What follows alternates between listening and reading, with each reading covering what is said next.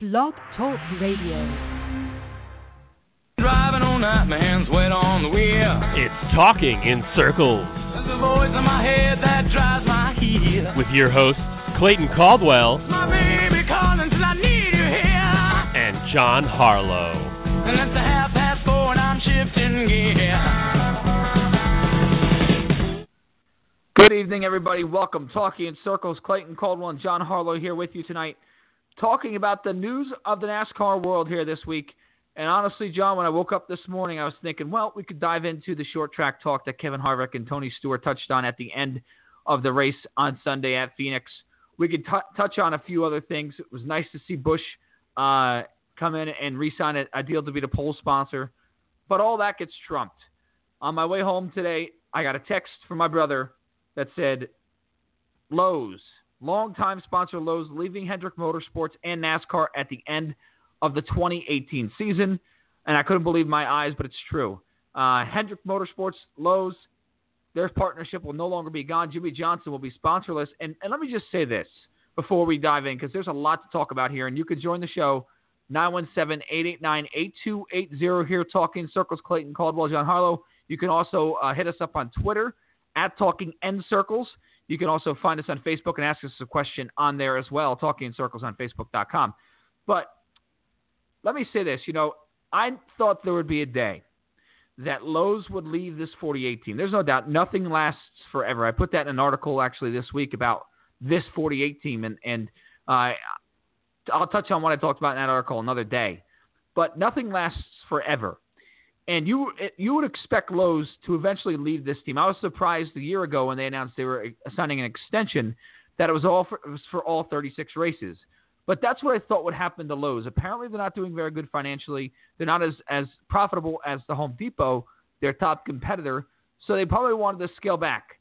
But when you think scale back, you think 18 races, maybe even 16 or 12. They're off completely. And this is the most successful driver in NASCAR now losing his entire sponsorship for the 2019 season. Shocking news today of Hendrick Motorsports here, John. Yeah, it kind of surprised me. I mean, you look at Lowe's, they um, seem to be struggling a little bit financially, but then again, who isn't in this economy? But you've got Home Depot. Stewart with Lowe's and Home Depot and see who could, and they would run ads against each other. It's like, well, Tony won, he climbed the fence, and then Jimmie wins, and Jim, there's a different uh, sponsor package with a different thing somebody could get if they go to Lowe's if Jimmie Johnson won the race. Uh, this was one that shocked me. It wasn't that Lowe's, I figured Lowe's would go away from the 48 eventually. But when they're chasing an eighth championship and they've been on the hood for all seven, and Lowe's has been in this sport, I believe they were on and off before, but they came on with Skinner when he first went to Cup in the 31 car for Childress. Yeah. And then when And it- he wasn't doing so good and they created the 48 team, boom, they go to the 48 and magic happens. Um, and you couldn't have asked for a better brand ambassador than Jimmie Johnson. Didn't get you in trouble with the, he didn't go out there going crazy on anybody. Very good corporate, uh, always thanked the uh, employee owners of Lowe's and always talked about the people at Lowe's and how great it was to shop there and always threw any kind of special they had going in whenever he's in a post race interview. You did not get a better ambassador for a sponsor than Jimmie Johnson was. Um, you and I were talking about this when it, right after the announcement was made, and one of the things that I'm wondering how much of this is I mean, Lowe's may be having some financial trouble. I'm not the accountant, so I don't really know. But I'm looking at it if I'm a sponsor and they're probably paying 30 million bucks a year to be on that 48 car. And Monster Energy's paying 20 million dollars to sponsor the entire series. Something doesn't add up and this is probably that moment where they're in Daytona Beach trying to figure out how to cap the because happening right now, and they don't know what to do with it. Oh, listen, I- think this is, you know, we've seen big sponsors leave. We were talking about it off there before the show, and we just did a quick, you know, thought and a run through. We saw, you know, UPS was a big sponsor that's no longer around. Um, Red Bull, you know, um, Farmers Insurance with Kasey Kahne is gone. A lot of these sponsors, though, left because the team or the drivers they were with weren't very successful. I mean, when UPS got to David Ragan, they thought they would win a lot of races and they didn't. The Home Depot, when the Home Depot was with the 20 car and Tony Stewart, they were winning a lot of races. As soon as Joey Logano got there and he was young and inexperienced, they stopped winning races. So they left. Um, and I think NASCAR, and I, I remember somebody, the head of their sponsorship deals, going on Dave Despain show and saying, well, these sponsors are leaving because they're not competitive. Right now, there is no doubt. There's nobody more competitive than Jimmie Johnson. He is the number one guy um, as far as competitive goes. In the last 15 years, the guy's won 83 races and seven championships. You can't do much better than that. And for Lowe's to sit there and go, you know what? It's really not worth it anymore for us to do it. Yeah, they're having financial woes, uh, according to some people. But like I said, you know, you would expect them to say, even if we cut back our NASCAR presence in half, they're still on the eh, on the 48 car for 18 races. So they must not feel like they're getting a lot out of their NASCAR sponsorship deal right now, and that's not good. And and again, we could dive into this and get into a lot of different things, but I think the most alarming part is is the fact that they're out entirely, and they were they've been very very competitive the last 15 years. One of the things I can honestly say is, I used I work for the Army. That is my regular job. I worked at a recruiting battalion whenever um, the Army was sponsoring, and I believe it was Nemechek in the 01 back then. And the Army was putting 10 to 15 million dollars a year into that program. And the same thing whenever it went to Stewart-Haas. The last three years, the Army was on a NASCAR race car. Do you know how many soldiers raised their right hand, or how many young men and women raised their right hand and swore to protect and defend the Constitution because they signed up at a NASCAR race? Seven. $15 million for seven people to become soldiers. Yeah, that, and that's obviously Congress got involved and said, "Hey, we pay for this. No, we're not. You're not spending Army money to be on a NASCAR." And that's why the National Guard went away. The Air Force somehow has been able to get the exception to do uh, a couple races a year for Richard Petty Motorsports, and I'm not sure how much money they actually put in that. But it's not they they would the Army would put out a huge presence at every race. They would put the rock wall out there. They'd have dozens of recruiters there. They'd have the uh, recruiting vans there and put a big presence out at every race. And they got seven contracts over the last three years of people willing to join the Army. That's a hell of a lot of money to go to waste. And I'm not sure. I mean, I don't know what they're getting on the return of investment. They can say, yeah, we've got this amount of time of advertising because Jimmie Johnson's hoods – running on Fox, well, there's less people in the stands. There's less people watching TV. Um, and Johnson this year, the last year, hasn't been all that competitive. One of the differences between Lowe's and Home Depot, when Home Depot came off the car, that's when Bob, Bob Nardelli left as president of Home Depot, and they got a new president or changed the way that Home Depot advertises. Home mm-hmm. Depot is the number one radio advertiser in the United States but they pulled their money off the car and sunk it into radio advertising. I think with Jimmie Johnson, this has to ring a red flag up there in Daytona. Every bell and whistle's got to be going off saying, good God, you have a car that is got a seven time champion in it. It's never missed the playoffs. You've got the crew chief who's been there for seven championships. You're in probably the most stable organization that there's been. And they're walking away entirely.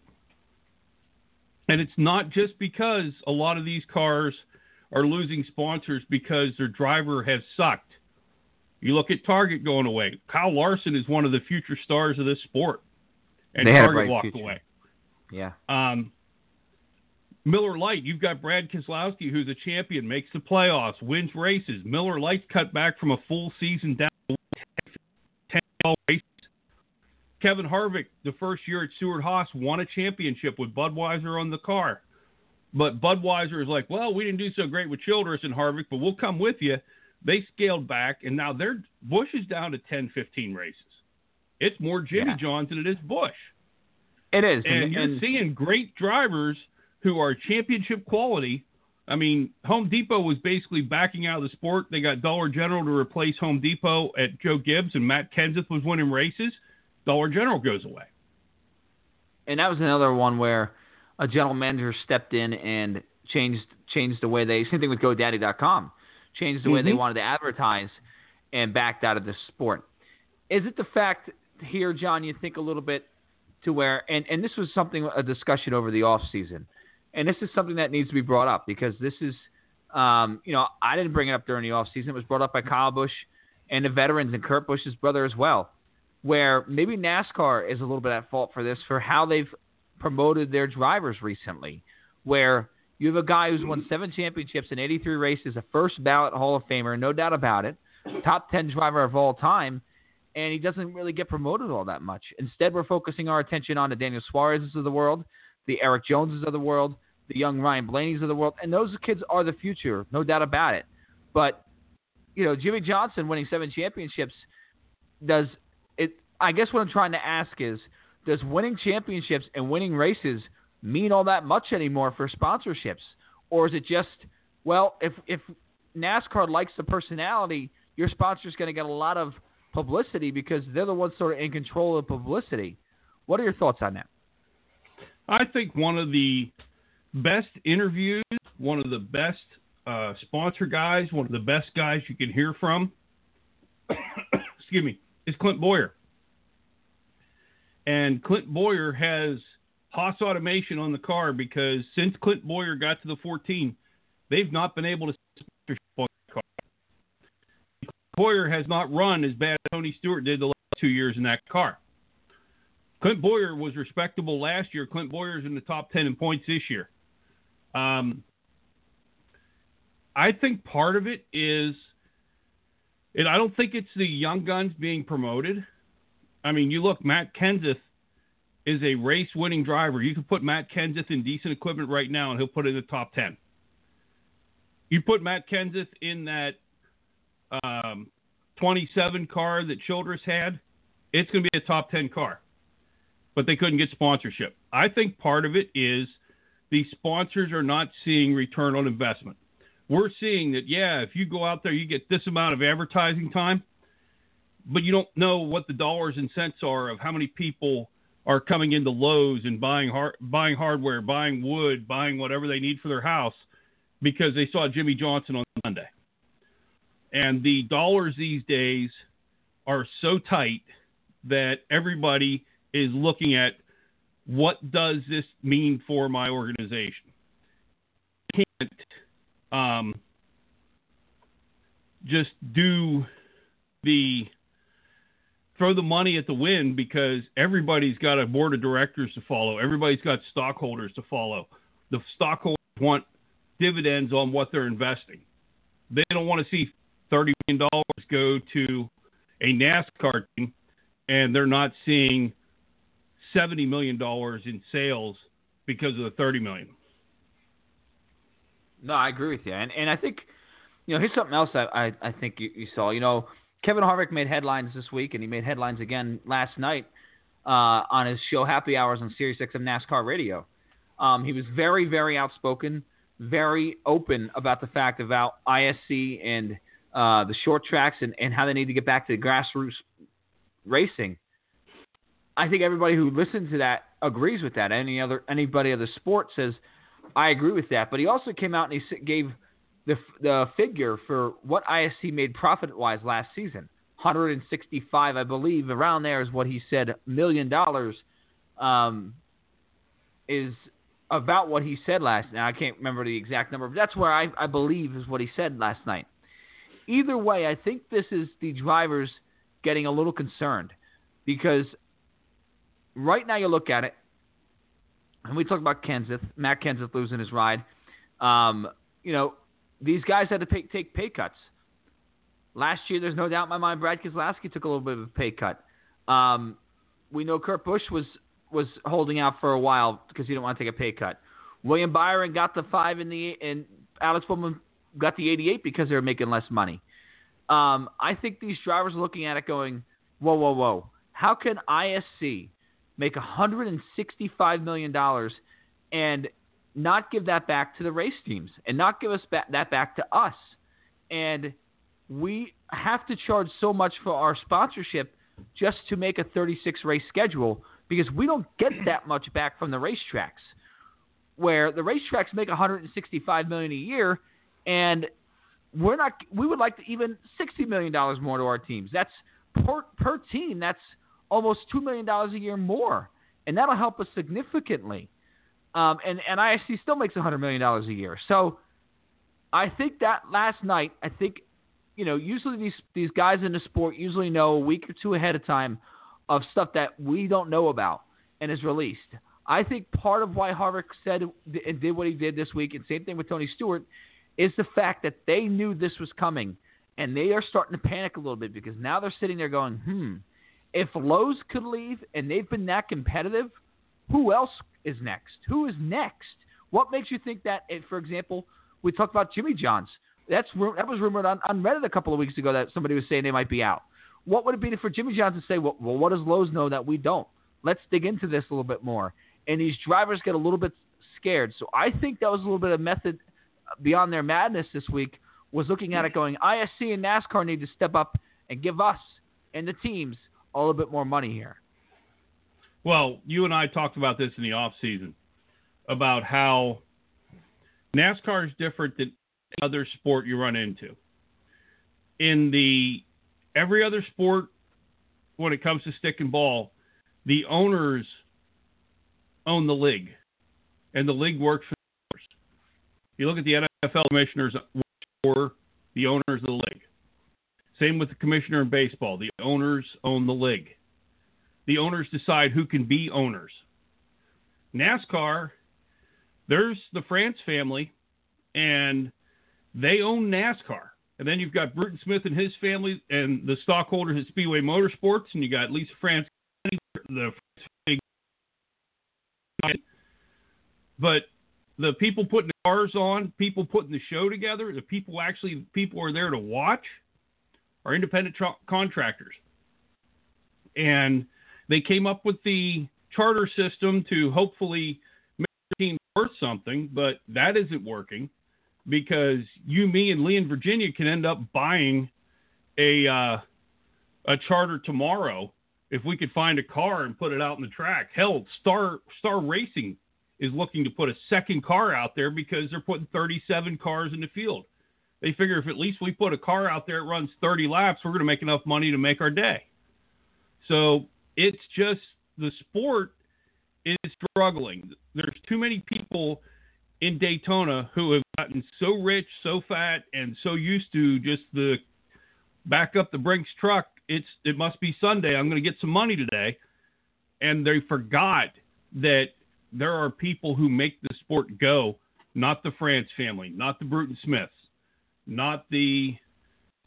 Um, I mean, you look. We talked about in the off season again. How much of the con? How much of the TV contract goes to the tracks? And how much? It's 65 35, around there. You know, also, I think this is a. You can look at this from several angles. And here's another angle I want to touch on is what does this mean for Hendrick Motorsports and, and Jimmie Johnson right now? You know, I heard somebody on the radio coming coming to uh, coming to do the show tonight, and somebody was saying this is the end for Jimmie Johnson. He's going to retire at the end of the year. Da da da da. And I don't think it's the end for Jimmie Johnson at all. Um, I think Hendrick Motorsports is a big enough team to overcome this. I think they will eventually find sponsorship for Jimmie Johnson. But again, I touched on it earlier in the show. I think Jimmie Johnson might have to take a pay cut. I think the teams on the the the crew chiefs and the crew members on this team might have to take a pay cut, and they might have to sit there and go, okay, Lowe's was giving us thirty million dollars. Let's get back to reality and get back in the ballpark and find a sponsor that can do it for less than that because we're not going to get that anymore because the sport just isn't there. It just isn't there right now. Um, and that's unfortunate. But I don't think, as far as Jimmie Johnson is concerned, this is something to be worried about as far as Jimmie's career. Um, Lowe's and Jimmie had a great run. I think when you look at what Jimmie's done, I mean, who wouldn't want to be in with that team? I mean, you you you can win on a weekly basis. Like you said, he made the chase every single year. Um, it just makes you wonder if winning is means that much anymore, as I touched on earlier. But what do you think this means for Jimmie Johnson? Um, is this the beginning of the end of his career because Lowe's is backing out, or is this a little blip on the radar for him? Well, I made the old week. I think Jimmie Johnson's closer to retirement than he is an eighth championship. I don't know if Lowe's is the nail in the coffin because Jimmie Johnson said uh, last week, "No, I'm not too old to be doing this. I'm fine. I still have the same energy. I still have the same desire to win." But he had to make a point of it that he wasn't too old because the rumors are starting to creep up there. Okay, Jimmie, 42, he's got a hot wife, he's got kids are getting into school. Most of the school year in Colorado last year because that's where he put his family. They're living in Aspen, and he would in for the competition meeting, come to the race. He wasn't involved in the team as much as he has been. But the thing is, you see how this has worked. You used to think uh, STP and Richard Petty, and STP went away. But part of that's because Richard Petty Motorsports, or back then um, uh, Petty Enterprises, was not doing well. Right. You always thought And Good still with have a- Richard Childress. and they still have a presence on that 43 card to this day. STP, I mean, they're not as big as companies they were, and sponsorships really changed, but STP is still a part of that 43 team. Lowe's is not going to have anything to do with that 48 car next year. That's to me the most surprising part. Yeah, but I mean, I was just saying there's some things that have changed in the years. It was always uh, Goodwrench and RCR. Even after uh, Dale Earnhardt died, RCR had Good runs with Kevin Harvick a good five years. It used to be DuPont and Jeff Gordon, and DuPont got was going into bankruptcy, sold off their uh, paint division, and became Axalta. But their presence dropped. I mean, it's one of those things that, like you said, 18 years with one organization – that's one of those things that you and they even have an article on Jayski about Jimmie Johnson's going to have to rebrand himself. What's the chances next year that he comes out of the car after Daytona and says, "Boy, we had a great low Chevy." Oh, wait a minute, we had the great uh, uh, Aquafina Super Water, whatever it's going to be, Chevy. I think part of it is NASCAR is. I think NASCAR made a big mistake because they felt they had to have the title sponsor, and they took the Monster Energy offer at twenty million a year, and Lowe's is paying thirty million to be on Jimmie Johnson's car, and you're seeing the trickle down economics around all the race teams because nobody's paying thirty million dollars a year now. There's only one real full time sponsor outside of uh, Lowe's, and that's FedEx for Denny Hamlin, but then there's still a couple races a year where Sports Cli- Sport Clips goes on there. That's Well, the closest and- thing you have to a full year sponsorship. It is, and and Shell Pennzoil too with Logano, but I think he's got a couple uh, off as well. But Shell Pennzoil is pretty close with Logano too. But you know, FedEx, and that's the one that, that gets con- concerning to me is because their competitors gone too. And I think when you when you lose competitors in this sport, as far as other companies that you know, Burger King and McDonald's are competitors. Um, Home Depot and Lowe's. Once we lost Home Depot, you kind of sat there and go, was the next foot going to drop? What about FedEx? There's really, is there a reason for FedEx to be in NASCAR if UPS isn't in it? It makes you sit there and scratch your head and go, "Wh- well, oh, come on. FedEx has a 36 race sponsorship deal with Denny Hamlin, and they're not going anywhere. Yeah, Lowe's had a 36 sponsorship race deal with Jimmie Johnson the last 18 years, and they're gone at the end of the year. But you brought up a good point about Richard Petty and Dale Earnhardt before. This to me is like exactly like those two with their sponsorship presence. And, and, and when you think about their race cars and you think about the image of those drivers, you got two iconic images Richard Petty in the 43 STP and Dale Earnhardt in the 3 GM Goodwrench. Now, obviously, he had Wrangler as well in his career and was not driving the 3 his entire career earlier. But Earnhardt really made a, a presence when everybody sees that black three Goodwrench car. Everybody knows what that is. You could say the same thing about the 48 Lowe's car. The Lowe's 48 car, everybody's going to know who that is, and they're going to go, wow, that is a staple in NASCAR. No longer. So this is almost like if GM Goodwrench left Dale Earnhardt in the middle of his career, or STP left Richard Petty in the middle of his career, and they were still competitive. Now, Richard Petty went a long time where he wasn't competitive at the end of his career, and they weren't great, you know, even after he left for a while, and STP was there the whole time. Um, you know, and GM Goodwrench obviously couldn't experience that the end of Dale Earnhardt's career with GM Goodwrench, but they were happy the entire time they were there, and he was competitive the entire time. That to me is what's alarming is we've never really seen this where a major, major, iconic ride with an iconic sponsorship who's still very competitive in the sport, and they go, we don't want to be a part of it anymore. We don't want to continue that partnership. That to me is alarming. I think one of the best ad campaigns I ever saw was Dale Jarrett. I want to drive the truck.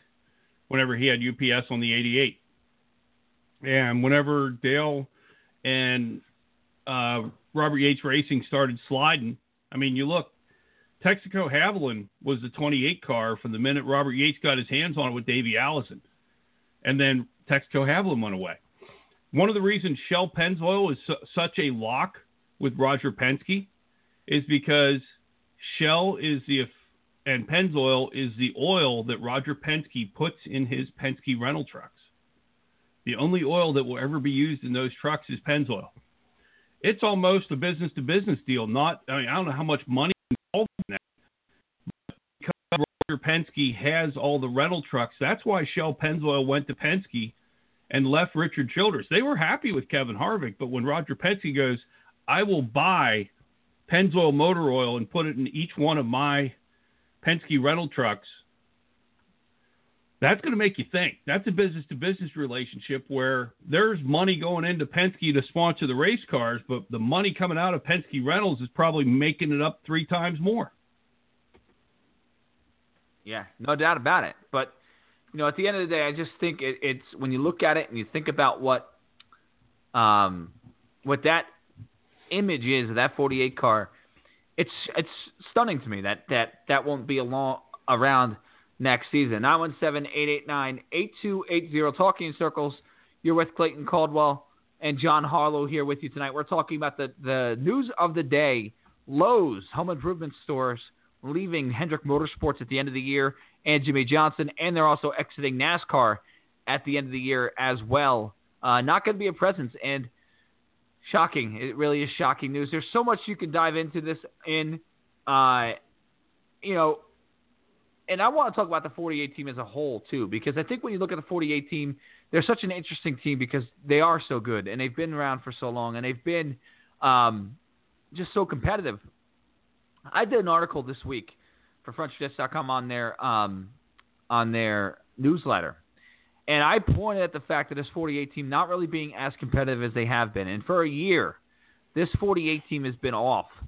It feels like you know their last win was Dover in June, and they just struggled. They really have, and, and they're struggling getting their arms around a Camaro. And I was listening to Darian Grubb this week, and he said he thinks that they're once they get back to the East Coast, that they can sort of put these cars through a second time and build these cars a second time. They're going to be much better than where they were the first time. With that being said, John, are you concerned at all about how this 48 team is running this year? And with now the fact that they have sponsorship trouble for the first time ever, do you think that this year is it is it important for them to make the chase this year more than ever? Uh, what are your thoughts? Well, I'll be honest with you. If if Jimmie Johnson doesn't make the chase, I I will be beyond shocked if Jimmie Johnson doesn't make the chase, that's where he, he will say, okay, I'm done. Jimmie Johnson doesn't know what it's like not making the playoffs. He's made it every year of his career. Um, I think they're struggling getting their hands around the Camaro.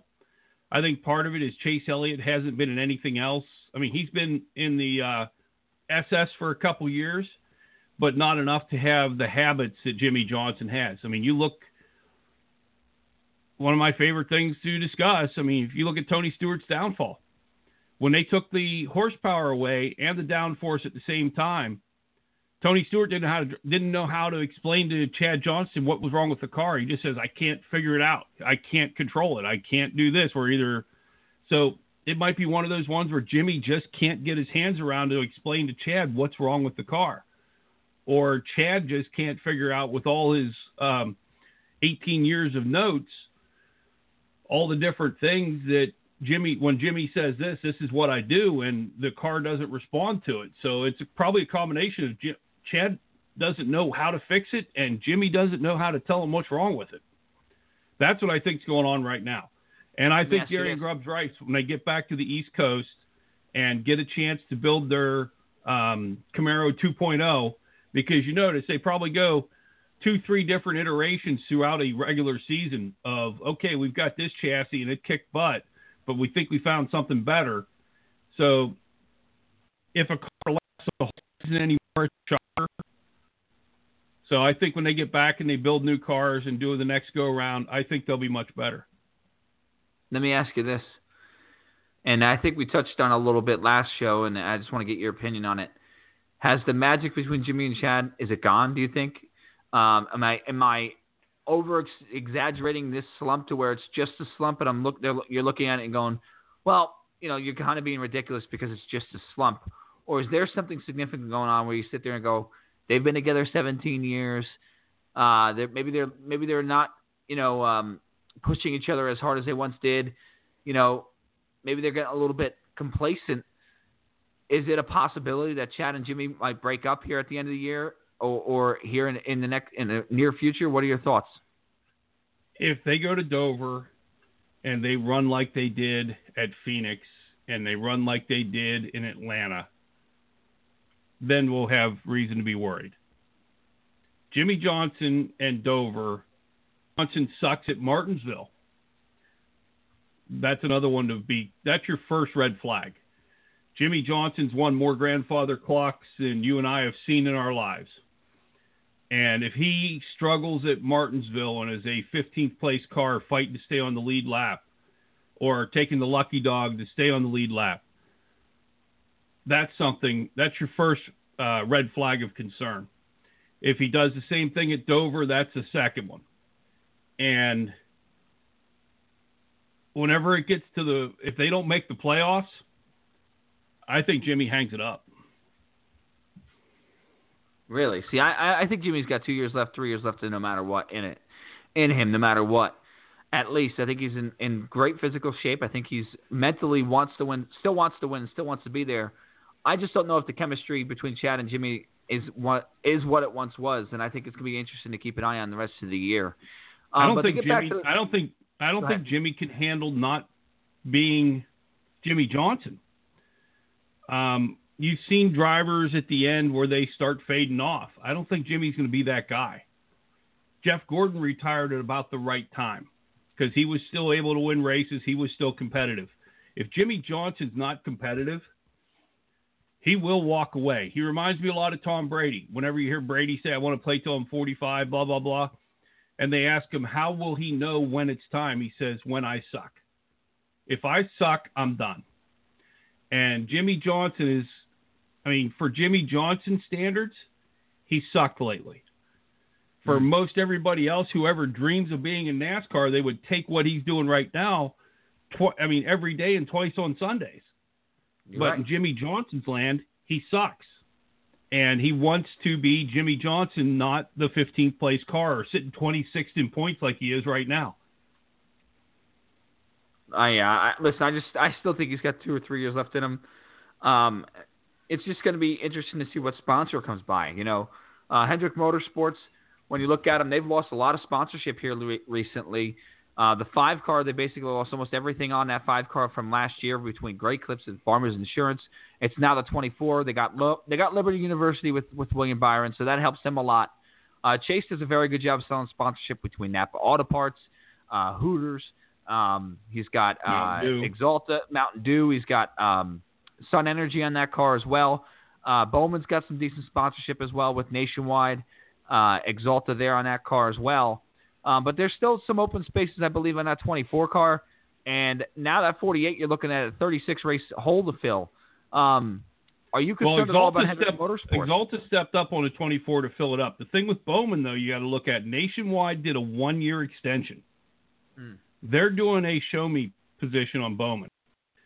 So if Bowman doesn't uh, light the world on fire, it could be where Hendrick Motorsports is sitting there with the 20, with the 48 and 88, where they have to sell sponsorship to, because Axalta, I don't know how much they're paying for the 88 Axalta wanted William Byron, and they're over there with him with the Liberty University, and they're filling spaces with the 88 car. I don't know how much of Axalta would be there if it wouldn't be saying, "Hey, we've got only so much space on the 24. We'll put you on the 88." And I'm not sure if they want to do that. If if Nationwide walks away next year, Hendrick Motorsports is in trouble. And what does that say for NASCAR? I mean, I, I just read an article and it was actually really good. A roundtable conversation between uh, some ESPN writers. Ryan McGee brought up this point, and I'll give him a lot of credit for it.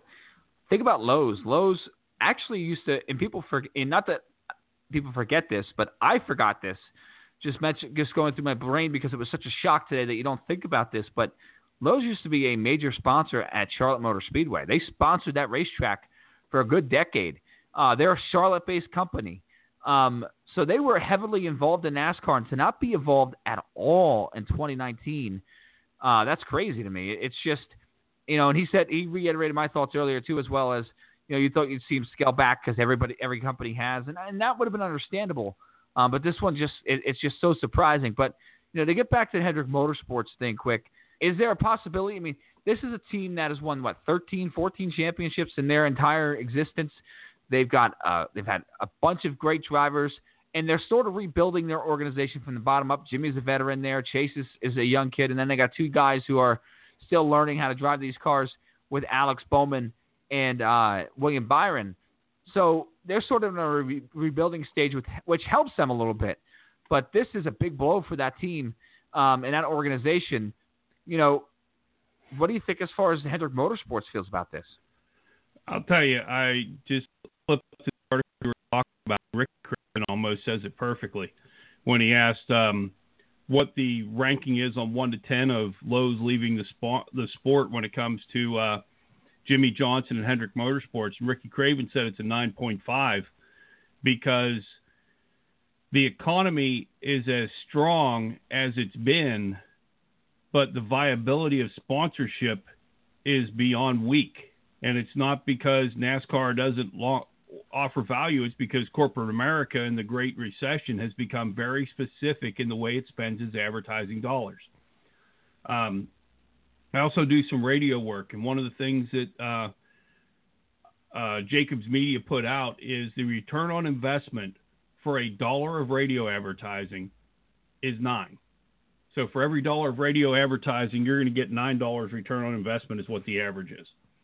So for that, if you're going to put thirty million dollars into a race team, and you should be getting two hundred and seventy million dollars return on investment, I don't see that being there. I mean, no matter what you say, I don't see that coming. Again, I go back to the Army recruiting thing.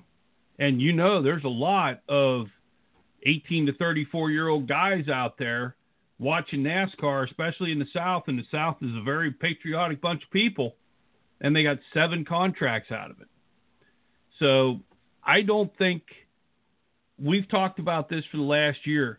The business model for NASCAR has to change. It has to change quickly, and it has to completely somehow get upside down because the business model for NASCAR right now is broken. Moody was talking about it when they were uh, talking about the short track stuff this afternoon. There's people out there like the race that Harvick's going to run in the series. Harvick's going to race in his hometown of uh, Bakersfield, California. There's 21 entries. The winner of that race might get 10 grand.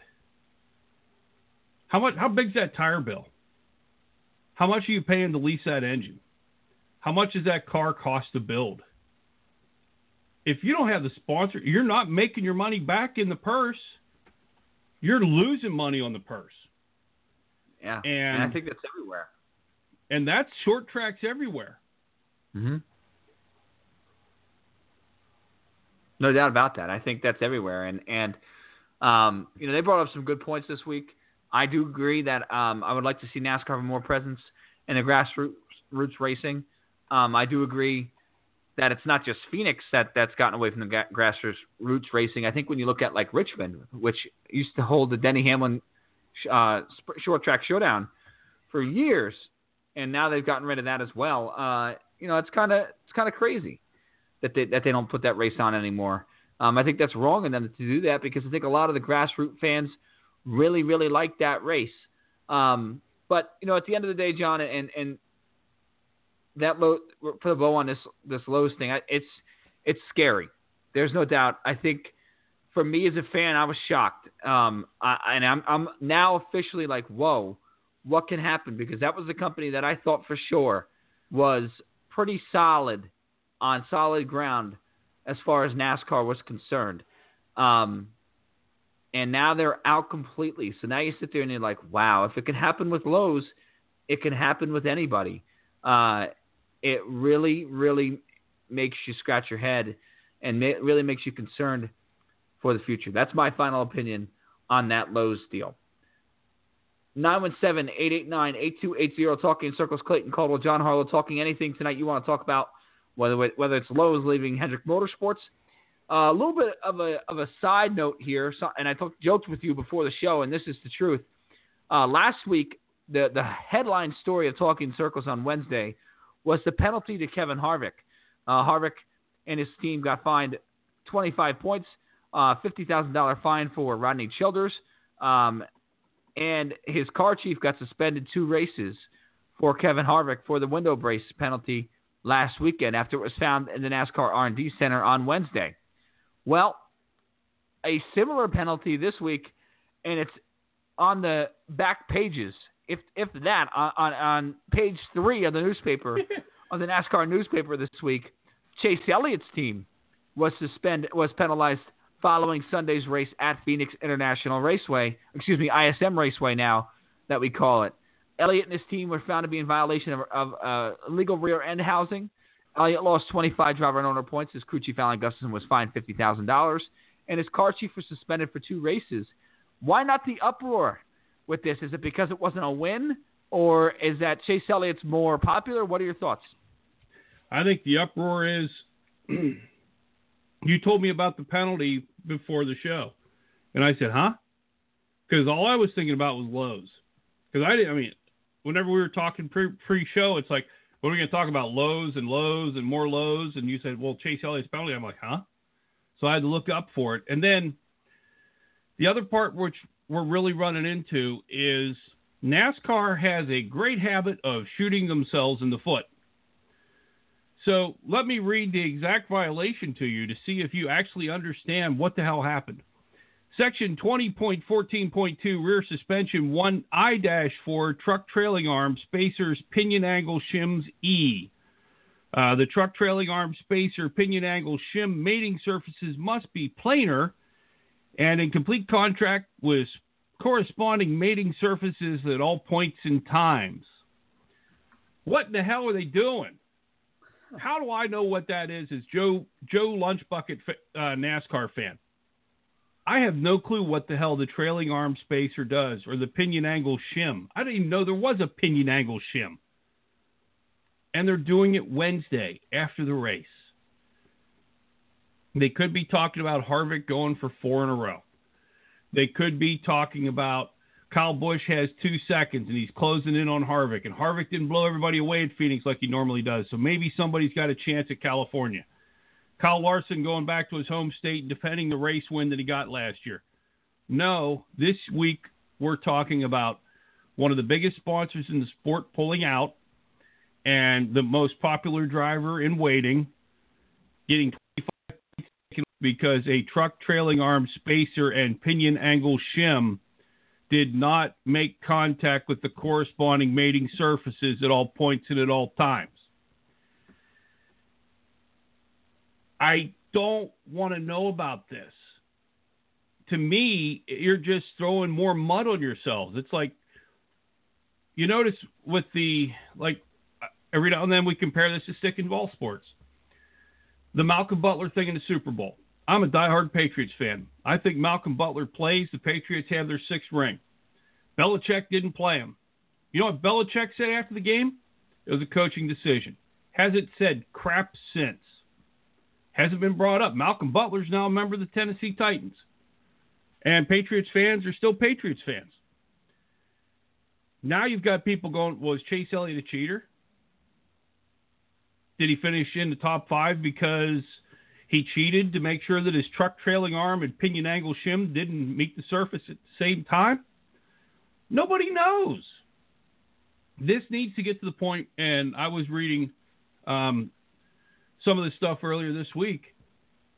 They need to kill this um, inspection at the uh, R&D center, having any penalty out of it. They can tear it down after the race and determine if it doesn't fail. If it passes there, that's what happens. If they think there's something else, they can take it back to the R&D center and then go back to them and say, "We caught you." You're gonna you're gonna lose all practice time. You're gonna start at the rear of the field. You're not gonna be able to qualify, and we'll see how you do then. But they don't need to keep throwing mud on themselves. You have positive stories coming out of these races, and then come Wednesday, all you're talking about is who cheated who, how they got cheated, what happened, why did it happen. Did this mean that where's Chase points now? Is encumbered? For the love of God, you're shooting yourself in the foot. No wonder sponsors are running away. Drops Chase Elliott, by the way, from 16th to 23rd in the standings with 22 races remaining in the regular season. Uh, what kind of significance that's going to have? It's going to be interesting because, um, you know, with the regular season points now, you get the bonus points for regular season points. That's huge. Um, and so 25 points, and we saw what that did to Joey Logano last year. We saw what that did uh, to an AJ Allmendinger last year, where these teams never recovered from that. Now, I think Chase Elliott's in better shape than those team, two teams were, but you know Hendrick Motorsports is in a little bit of a funk here, and the best running Hendrick Motorsports car got a 25 point penalty. So, kind of a, a you know, is it a coincidence? Who knows? But um, the car chief is gone uh, for two races, and I think that's the biggest thing of this whole thing, as well as the points. You know, the fifty thousand dollar fine, whatever. Uh, I don't think that's that really means a whole lot. Um, but you know, losing your car chief's a big deal. Uh, also, other news today was um, AJ Allmendinger had a a his car chief uh, suspended indefinitely for for violation of its substance abuse. Uh, and also, um, five crew chiefs were suspended for loose lug nuts for ten thousand dollars. Mike Wheeler, Jeremy Bullins, Brian Pattie, Todd Gordon, and Cole Pearn for each having one lug nut. They are fined ten thousand dollars apiece. Um, so yeah, interesting stuff coming out of Phoenix as well. We're moving forward to uh, Auto Club Speedway, California, Fontana. A lot of people call it whatever you want to call it. Uh, big two mile track worn out racing surface, uh, bumps on the back straightaway, all kinds of things. What do you expect to see this weekend at California Speedway? Kevin Harvick's a guy. A lot of people have been pointing at this track at California Speedway that it's a lot like Atlanta because they got an old surface. The tires are going to be worn down. Uh, and Kevin Harvick dominated everybody at Atlanta. You think it's going to be more of the same, John? Domination of Kevin Harvick? I think one of the things Harvick's always found the way to do is no matter how worn out the surface is, Harvick's found a way to be a bottom feeder. A lot of the times when you see the as cars run and the tires start wearing out, they have to run higher and higher on the track. I mean, hell, you see Larson start up against the wall and try to see how close he can get to without hitting it most of the race. Harvick tries to stay on the bottom no matter what. And this will be one of the ones, again, we'll see if Harvick can tune his car to stay on the bottom of the track. If he can keep it on the bottom of the track, I push. Those are the three people to watch this week. Um, Blaney will be your sleeper. Uh, Logano runs well there. Keselowski runs well there. I think it'll be a veteran dominated show. And the closest to a young gun that would be up there is Larson, and he's been in the sport five years now.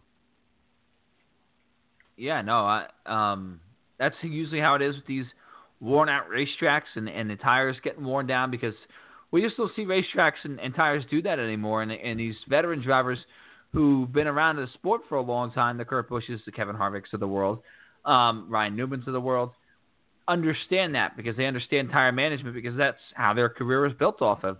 You know, a lot of these young kids have just run 100% all the time because the tires never really worn out. Uh, at least like they used to, and the tracks have been so, um, you know, so smooth. They really didn't have to worry about tire management. I think that's a part of the sport that's really died recently. That that I'd like to see get back to it.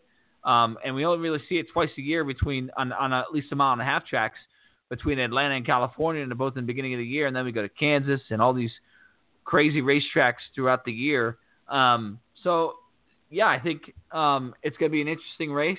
It's a fast racetrack. The draft's going to play an interesting part in it. Uh, I think horsepower is major, and I think that that's where the Fords have an advantage is their horsepower.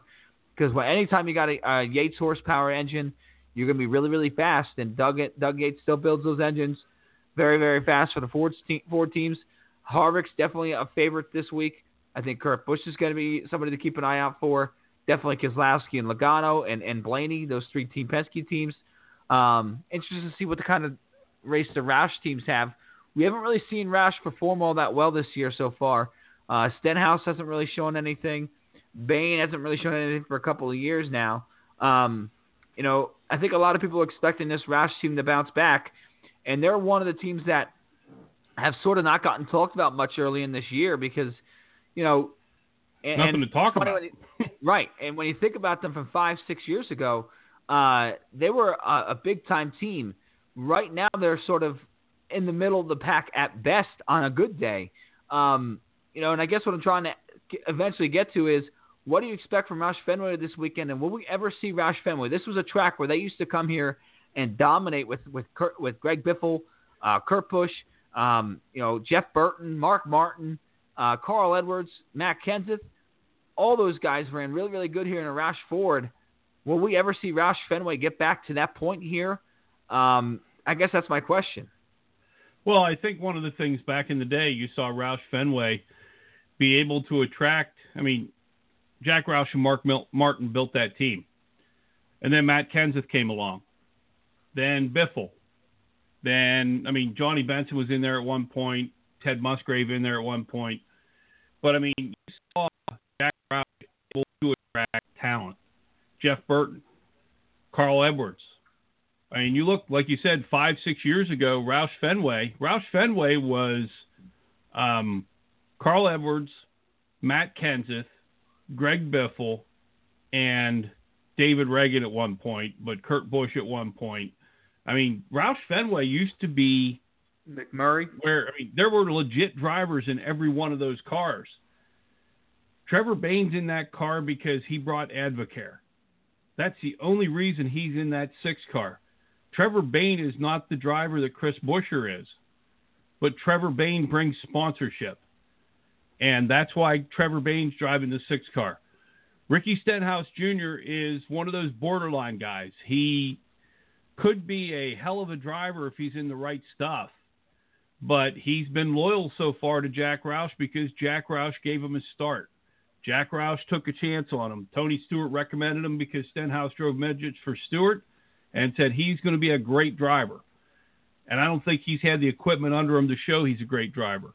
And I think one of the things you see the difference is uh, Aric Almirola was driving basically Roush Fenway equipment for Richard Petty Motorsports, and Aric Almirola this year in Stewart Haas equipment is a whole different driver. That's a very good point, John. And when you look at Stenhouse's finishes this year, uh, 29th in Daytona, 16th at Atlanta after qualifying sixth, 14th at Las Vegas after qualifying seventh, and a, a, a just a miserable weekend last weekend at Phoenix. He finished 23rd. They were on that strategy that Kyle Busch was on at the end of the race. Um, but still, you know, they finished. They started 29th, went to a backup car. He wrecked in, in practice. Stenhouse, he sits, you know, 17th in the standings right now, um, and he's their, they're definitely their number one driver there. I think Stenhouse has got a lot of talent. I just think, like you said, he needs to be um, in the right stuff. Bayne's kind of been a disappointment since he's gotten to the Cup Series for whatever reason. Um, you know, everybody remembers his his epic Daytona 500 win Uh, it was it was great to see. You know, he finished 22nd in points last year. He was 22nd in points the year before. He was 29th in points the year before that. Um, Those you know, are Danica numbers.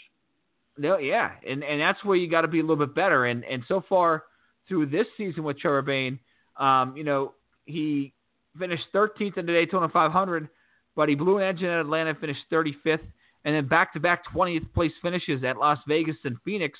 You know, it's just, and and it's just kind of crazy to me when you look at it and you say, where has Roush Fenway gone in the last four or five years? And they brought, made some major, major changes inside that organization as far as people. Robbie Rogers out. Kevin Kidd's in there. They got him from Joe Gibbs Racing.